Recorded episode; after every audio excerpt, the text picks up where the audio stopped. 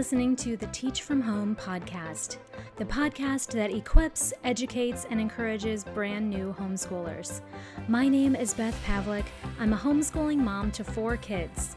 I'm the owner of the YouTube channel Teach From Home and the website bethpavlik.com, where you can find all kinds of great resources, including my online course for new homeschoolers. Welcome, and let's get started.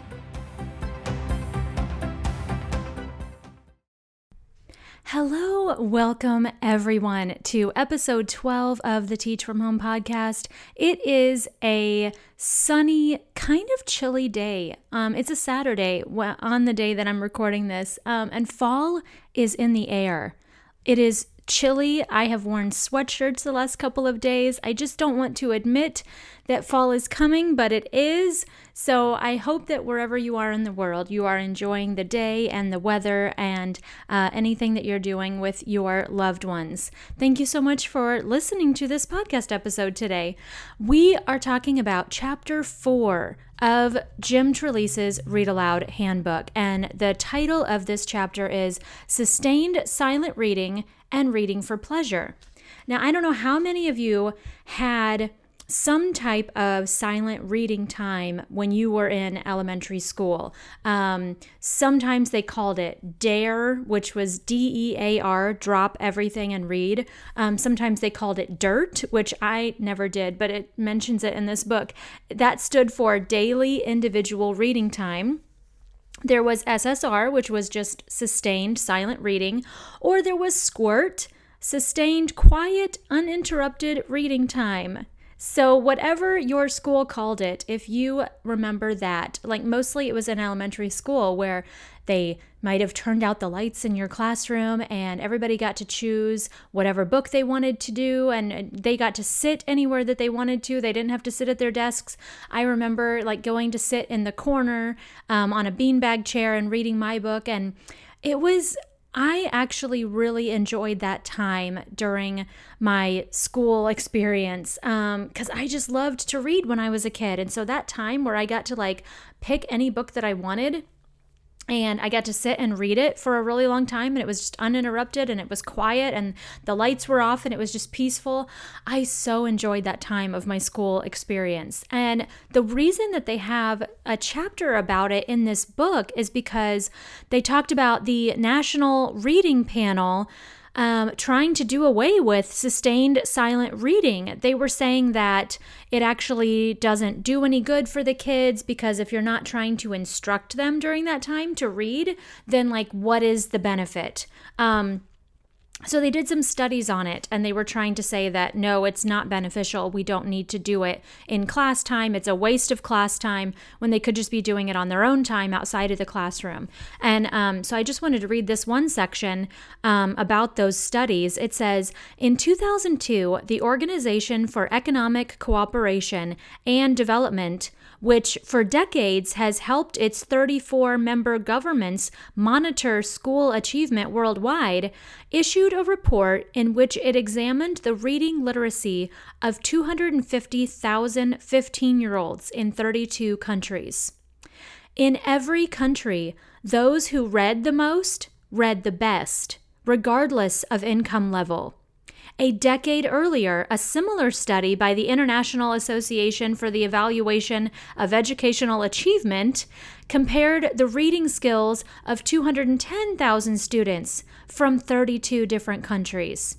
It found the highest scores, regardless of income level, among children who, number one, were read to by their teachers daily, and number two, read the most pages for pleasure daily. Moreover, the frequency of SSR, or sustained silent reading, had a marked impact on scores. Children who had it daily scored much higher than those who had it only once a week. The National Assessment of Educational Pro- Progress assessment found an identical pattern for the nearly 35 years the NAEP has been testing hundreds of thousands of U.S. students. Other studies have reported that middle school students in classrooms where time was provided for SSR showed reading gains up to 3.9 grade levels after a year's participation. Vocabulary scores also improved up to 24 points. The evidence for reading aloud to children and having time set aside for SSR is overwhelming. Yet most children are neither read to nor experience opportunities to read on their own in the course of a school day. So, you know, of course, this book, it doesn't focus on what we're doing as homeschooling parents, but as homeschooling parents, you have the entire day with your kids. And of course they're going to be learning other things and and and participating in co-ops or activities or being outside and playing or anything like that. But you have so much opportunity to set aside time for your kids to read whatever they want for however long they want, and you have the opportunity to read aloud to them. And the evidence is clear that it is so beneficial for not testing scores because I don't care anything about those things, but I do care about the the vocabulary that they're gaining and their um, the improvement that they can have on their reading ability because they are practicing reading and being read to so much. So, the next section says, When does SSR become effective? And I underlined by the third grade, time spent reading independently can be the student's most important vocabulary builder, more so than basal textbooks or even daily oral language. The Commission on Reading noted Basal readers and textbooks do not offer the same richness of vocabulary, sentence structure, or literary form as do trade books. A diet consisting only of basal stories probably will not prepare children well to deal with real literature. The next section says, How can I ensure that SSR is successful? I'm sure that a lot of parents might be thinking, but if I just let them go off and read books to themselves, how do I know that they're learning? And how do I know that they're pronouncing everything right? And how do I know that they're comprehending everything? Like, don't I have to be teaching them to make them learn something? Well, here are suggestions from this book that say, uh, suggestions to improve SSR, including student self selection of books. Teachers and librarians, or we're going to say parents, should guide students to choose texts that are of interest to them, and they will be successful in reading independently. The next thing it says is student engagement and time on task during silent reading. This means practicing reading, not talking with peers or participating in other classroom activities. And at home, you know, if we want our kids to read independently, they could go into their bedroom and shut the door. Um, they could go into another room of the house. They could go outside and read on the porch, anywhere that they cannot be distracted by their siblings or parents. Um, my kids have never really had a problem with um, sitting around in the same room as other people and reading their books if it's something that they have chosen on their own and they're really interested in reading it. The third um, suggestion that they have is accountability of what has been read, which may help build reading stamina and proficiency. That doesn't mean the child should be given a list of questions. They should have an opportunity to turn and talk briefly to another student about their reading. And I know that with my older boys that are 12 and 10 right now, um, I don't, I, they choose their own books at the library um, and they will usually go off and read it on their own or they'll sit in the living room and read it. And I don't ask them questions or quiz them um, to make sure that they are, you know, learning anything from the books that they are reading because most of the time it's just for pleasure and that's what I let them do. Um, but they they will come up to me and they will tell me about the books that they are reading without me prompting them to. Um, recently, my 12 year old has started reading the Spy School series, and that was a recommendation from one of his best friends. He had read that series and he told my son about it, and then we found them at the library. And one day this last week, my 12 year old sat in the chair in the living room with everyone just running around around him and being crazy. And he read almost the entire book in one sitting. And it's a thick book. I mean, it has to be at least 300 pages. But he was immersed in it. He was fascinated. He was captivated by that book. He wanted to know what happened. It kept his attention because he cared about it.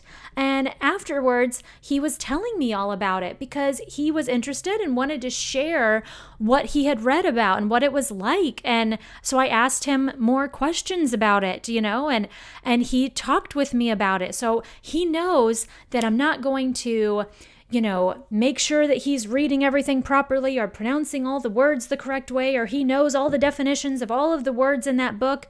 I just want him to read for the fun of it.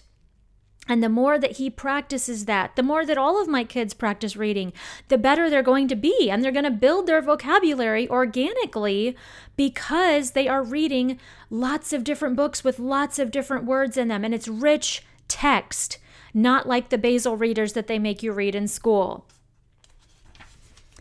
The next section says, How can we determine if readers have actually read the book? And that's fair, right? If they are just choosing to read them on their own, and especially if they're like hiding up in their bedrooms while they're reading it, how can we ensure that they're actually reading them, right? Well, this part of the book says free voluntary reading, or FVR, as reading because you want to.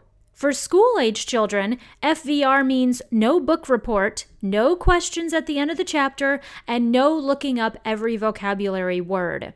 Our goal is to create lifelong readers. Give kids an opportunity to explore topics, authors, genres, and formats they deem as worthy of their time. I feel like if you take nothing else from this podcast episode, it is this exact quote right here. Our goal is to create lifelong readers. So if they don't know how to pronounce every word right away, that's okay if they don't read a wide variety of books right now and they just they pick this one genre for instance my boys both like graphic novels. They have read all of the big nate books. Um, one of them really likes calvin and hobbes. Um, they are into the spy school books but they've also read uh, harry potter with their dad and they've read the percy jackson books and they've read um, oh there's this other series that are talking about um, greek gods and uh, mythical creatures and everything like that can't remember the name of it right now. But so they have listened to those on audio or listened to their dad read it to them. Um, they're what we, we want is for them to see that reading is enjoyable and there it opens up all of these worlds to you and you should want to do it for the rest of your life and that's not something that you can force your children to want to do all you can do as parents is put good books in front of them and let them find books that they will enjoy from the library. And that's why I always say go to the library with your kids and let them pick out their own books. Um, they're not going to know what they enjoy until they go try it. So you can't be pushy about what they read and when they read it and and don't try to quiz them at the end and don't make them write a book report at the end cuz we as adults do not want to read and have to write a book report about it afterwards. I know I don't. I love to read books, but if I was quizzed at the end of all of them, I would not want to do it. I just want to read because of how it makes me feel and how I walk around in other people's shoes and live other lives because I read different books for the pleasure of it. So, anyway, the next section says, What about summer reading programs? So, this is what it says about summer reading programs because, you know, I'm sure that a lot of you, if you have had your kids in school before, you didn't want the summer slide and you, you wanted them to, to keep up reading. And so there's all these, you know, reward charts and, and prizes at the end and everything for those summer reading programs. So, here's what it says Many factors cause the loss you know, like reading gaps and stuff like that over the summer. The affluent child's summer includes a family of readers in a home that is digitally and print rich with books, magazines, and newspapers. Visits to the bookstore or library assist in locating new and interesting reading material. Children from higher socioeconomic families might embark on a family vacation or summer camp out of town, in which people, places, and experiences extend background knowledge and offer new vocabulary. There is a high probability that educational and informational TV and radio are seen and heard. Conversely, the lower SES child summer includes a home without books, magazines, or newspapers, and lacking adults who read avidly. Transportation is limited to visit bookstores, a local library, or even to leave the neighborhood. Children seldom encounter new people, experiences, or vocabulary, which would provide growth in background knowledge. The likelihood that educational and informational TV or radio will be seen or heard is minimal. So, it's talking about what you need to do over the summer is make sure that you are visiting the library. Make sure that you are going places with your kids. Make sure that you're visiting museums. Make sure that you're um, taking them lots of places that they can learn from. That's how you can get your kids to not have that summer slide Reading four to six books during the summer was enough to alleviate summer loss. So it doesn't have to be that they read every single day or that they read 20 books over the summer. Like, don't try to, you know, have these astronomical, you know, aspirations for your kids. Just four to six books you know and especially if they are long books um, or big thick novels that your kids are reading just four to six is enough all right the next section is it asks, Is reading independently on the decline? And here's what it says Why do people read? They may enjoy reading anything that allows them to escape into a story. Others find satisfaction in gathering information. Some expect pleasure from the grades or diplomas they'll earn.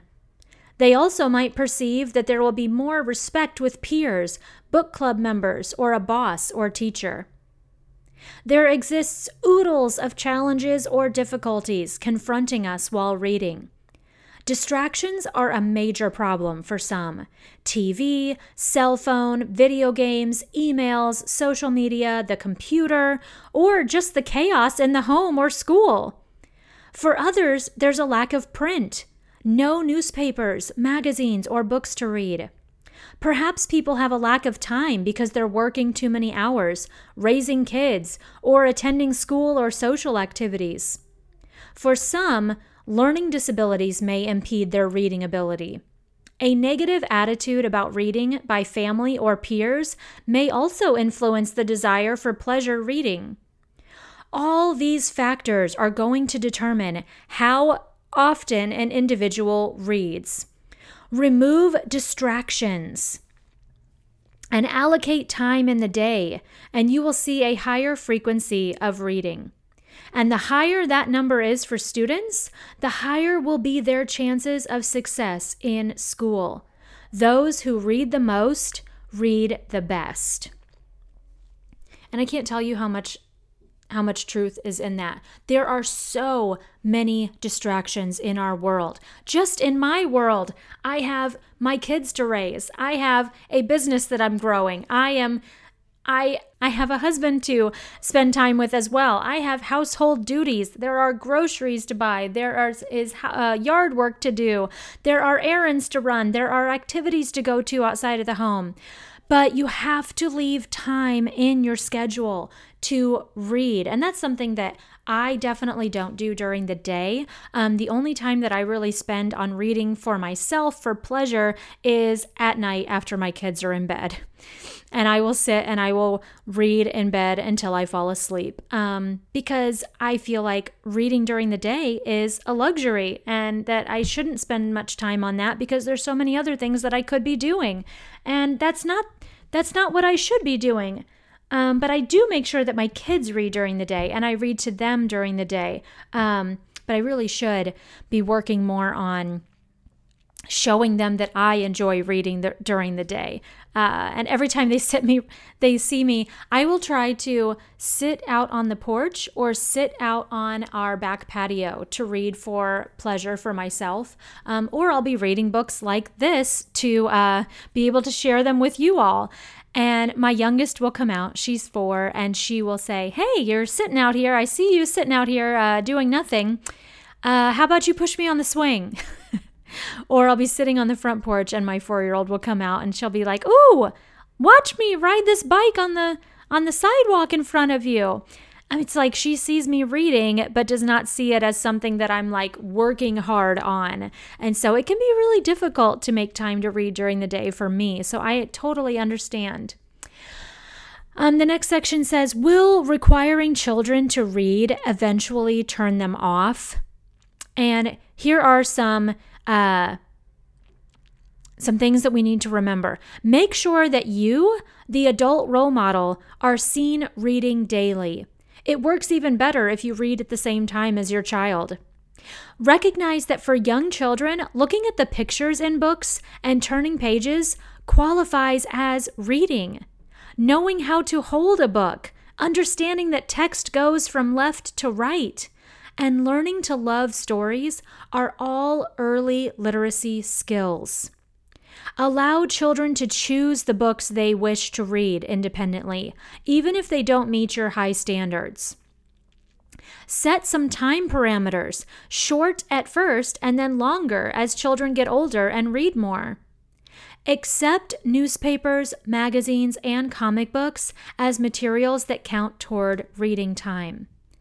The self selection, self interest factor is important here. Let children read what interests them. So even if you want to be like, oh, I don't want my kid to read that graphic novel again. Oh, they read that so many times. I want them to branch out. I want them to read, you know, Charles Dickens, or I want them to read, you know, Shakespeare, or I want them to read, you know, War and Peace. No, whatever interests them that they choose to read let them do it. Don't don't try to dictate what they are reading. I would not want somebody to dictate what I read for pleasure, and I'm not going to do that to my kids as well. All right, the next section says Do computerized reading incentive programs encourage reading? So I remember when I was a student teacher, this was 13 years ago, um, they had the. Um, those accelerated reader programs on the computers in the classroom. And so the kids had to pick a story from that and then they had to answer these comprehension questions at the end, and then they would get certain points for those. And the incentives in the classroom was the teacher would have a party for everybody that completed those programs or got a certain amount of points at a certain amount of time. I remember that happening. Um, and so, this is what it says about those programs Renaissance Learning's Accelerated Reader and Scholastic's Reading Counts the two industry leaders work this way. The classroom or school library contains a core collection of popular and traditional children's books, each rated by difficulty. The harder and thicker the book, the more points it has. Accompanying the books is a computer program that poses questions after the student has read each book. Passing the computer quiz earns points for the reader, which can be redeemed for prizes like school t shirts, pizza parties, or items donated by local businesses. So, here is a scenario that has been painted by more than a few irate librarians, school and public, in affluent districts that are using the computerized programs. The parent comes into the library looking desperately for a, quote, seven point book. What kind of book does your son like to read? asks the librarian. The parent replies impatiently, Doesn't matter. He needs seven more points to make his quota for the marking period, which ends this week. Give me anything worth seven points. Recently, I read a post on social media from a grandmother who was concerned about her grandson in second grade. He had access to many books at home and selected those he was successful in reading independently. Unfortunately, he did not meet his accelerated reader yearly point goal at school. The class was going to have an all day celebration for the kids who did reach their goal, and those who didn't would spend the day in another room reading. In the grandmother's view, this was punishment and certainly wasn't going to motivate her grandson to read. Another insight about the Accelerated Reader Program comes from an award winning children's book author. During a recent school visit, she was curious what the Accelerated Reader Test questions were on her popular book. When she attempted to take the computerized test to determine how well she comprehended the story, she failed miserably. This is the children's book author, you guys, and she failed the test. What does that say about the type of questions being asked about the books?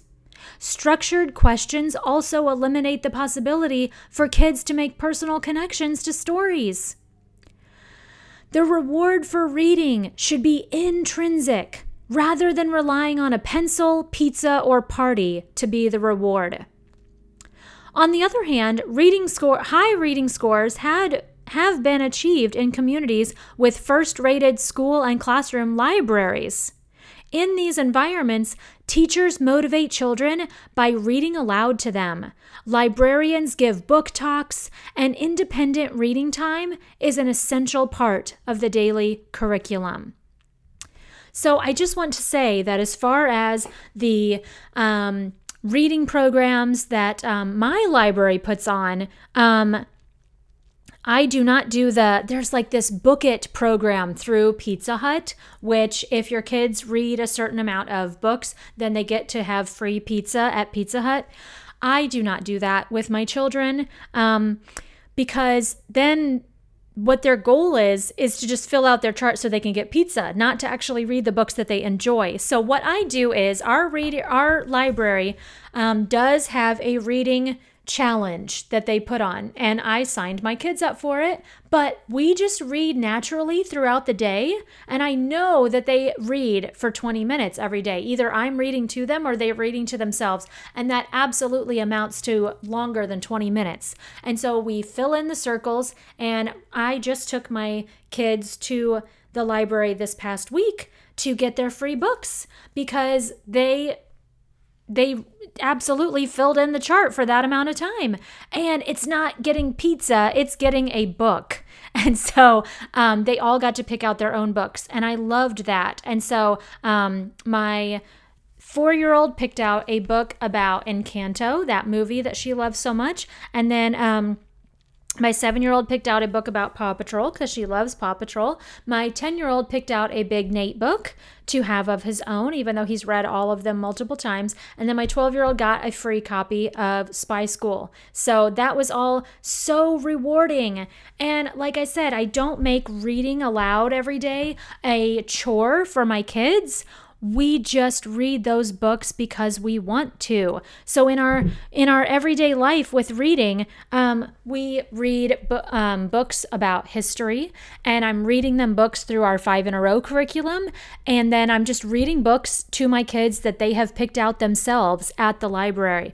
Um, and then i also pick out books from the library um, about different topics that i think that they are interested in and i read those aloud to them. So they are getting so much reading themselves and also being being read aloud to every single day, and that's just a part of our lifestyle. Um, the next section says Are there any other issues associated with these computerized programs? Here are some serious negatives to guard against. Number one, some teachers and librarians stop reading children's and young adult books because the computer will ask the questions instead. Number two, class discussions of books decreases because that would give away test answers, and all that matters is the electronic score. Number two, uh, number three, students narrow their book selection to only those included in the program to get points. Number four, in areas where the points are part of the grade or classroom competition, some students attempt books far beyond their level and end up frustrated. When we begin testing comprehension of real books that have been assigned to reading level, we are leveling or labeling children and their ability to read, which limits access to books they might enjoy. I'm not sure how this creates independent reading, much less lifelong learners. So, in the end, what I have to say about all of this is that trying to choose books based on any kind of levels in from the classroom um, is not the way to go. Make it simple. Take your kids to the library and let them pick out any book that looks interesting to get to them. Whether it's a picture book that is way below your child's reading ability or if it's a book that is way above their reading ability, but it looks interesting to them. We want to create lifelong readers. And the only way to do that is to let them choose their own books. And quizzing them afterwards is not going to make them better readers and it's not going to make them enjoy reading anymore. So don't quiz them afterwards and don't ask them if they read a certain book or if they didn't. Sometimes kids are going to go through spells where they are reading a ton. And then other times they may get books from the library, but then not pick them up until the last minute um, because they're doing other things. And so we don't want to be these, we are not school teachers to our kids in our homeschool. We are their parents. And if we are going to help them to love reading, we can first model it in front of them that we enjoy reading ourselves and also not make reading a school requirement. We we want to just show them that reading is is excellent for learning new things for enjoying good stories and for having experiences that we would never have in our own lives. Um, it's just reading is the best. That's all I want to say. So I hope that this episode was um, eye opening to you, um, especially if you have pulled your kids out of traditional school and they were a part of those reading programs and they did have to read certain books to gain certain points and, and they had to uh, pass all those reading comprehension quizzes at school. Can I just encourage you to get away from all of that? Um, because the truth is that they will have a much better relationship with books um, if they are not tested and quizzed on them constantly. And they just read it for reading it. Um, and just go visit your library. Get your kid a library card. Um, let them know that um, you're not going to tell them what to read and how long to read it and when to read it and where to read it. Um, you just want them to enjoy books. Um, so I hope that that encourages you, and I hope that you will um, go and implement those things in your homeschool this week and beyond.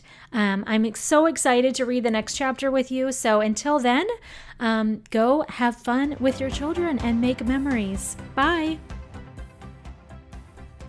Thanks so much for listening today. Don't forget to rate the podcast and share it with anyone you think might find it helpful.